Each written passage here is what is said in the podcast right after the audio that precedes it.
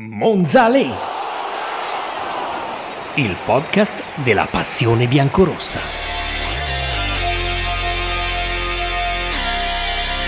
Bentornati a Monzale, il podcast della passione biancorossa, sempre con me Michael Cuomo, quarto episodio, quarto appuntamento nella settimana che può portare alla quarta vittoria consecutiva del Monza. Pensate un po', l'ultima squadra neopromossa in Serie A che ci è riuscita è la Juventus nel 2008. Può eguagliare il Monza questo dato molto molto molto prestigioso. Monza che tra l'altro arriva anche da tre clean sheet consecutivi, 4 ne aveva collezionati il Bologna nel 2016.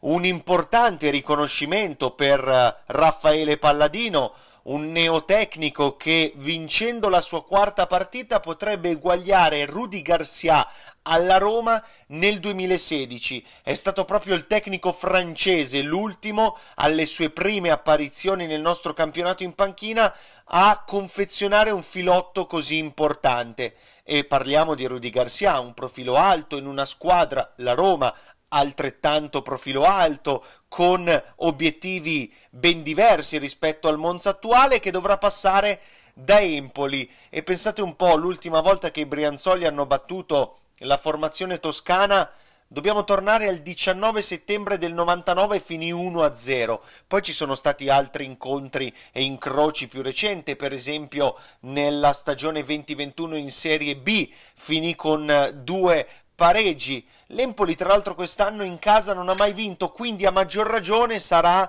una partita molto, molto, molto complicata. A proposito del tecnico, c'è una novità che accompagnerà il Monza a questa trasferta. La novità riguarda la vigilia perché per la prima volta l'allenatore del Monza, Raffaele Palladino, parlerà in conferenza stampa a Monzello nella nuova sala conferenze del centro sportivo Luigi Berlusconi, centro sportivo Luigi Berlusconi che è stato inaugurato proprio sabato dal figlio Silvio che ha srotolato il telone che copriva momentaneamente la nuova scritta all'ingresso di Monzello, Silvio Berlusconi che poi ha colto l'occasione anche per un tour del centro in golf car con un un autista di eccezione quale Adriano Gagliani, una visita ai campi, un saluto alla squadra che si stava allenando prima della partita contro lo Spezia, un saluto anche alle squadre del settore giovanile che erano impiegate nel centro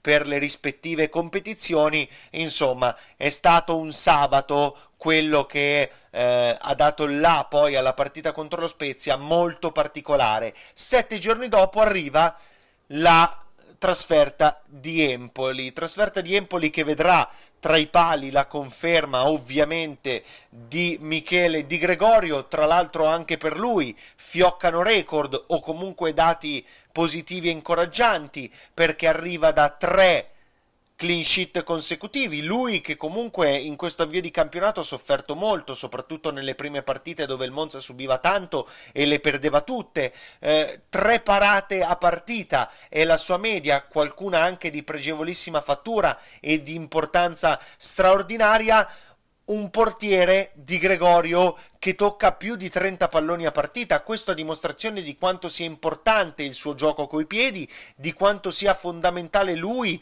per avviare una manovra che soprattutto con Palladino e nelle ultime partite ha visto comunque andare a rete e ottenere successi non indifferenti. Poi sarà una settimana, quella del Monza, che passerà da un altro impegno molto molto molto importante, non solo perché è un impegno di Coppa Italia che il Monza vuole legittimare, ma anche perché arriverà sul campo dell'Udinese che è la sorpresa di questo campionato. Mercoledì 19 ottobre alle ore 21 lì a proposito di portieri, potrà esserci una nuova chance per Cragno, che fin qui ha giocato soltanto il 7 agosto, sempre in Coppa Italia, nella partita casalinga vinta contro il eh, Frosinone. Quindi può esserci una chance per Cragno, che sta vivendo questo dualismo in maglia Monza che non solo gli permette e gli impedisce anzi di non essere più protagonista tra i pali, ma Roberto Mancini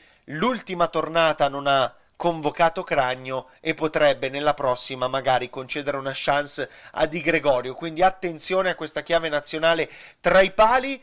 A proposito di ritorni, di nomi, di volti nuovi, quello di Petagna che con Palladino non ha ancora mai giocato, Petagna che potrebbe tornare disponibile proprio per la trasferta di Empoli e che in Coppa Italia potrebbe mettere nuovi minuti nelle gambe per prendersi l'attacco di un Monza fin qui poco incisivo, ma la poca incisività dell'attacco quando hai in panchina un allenatore che ti fa giocare bene come Raffaele Palladino si sente molto molto poco.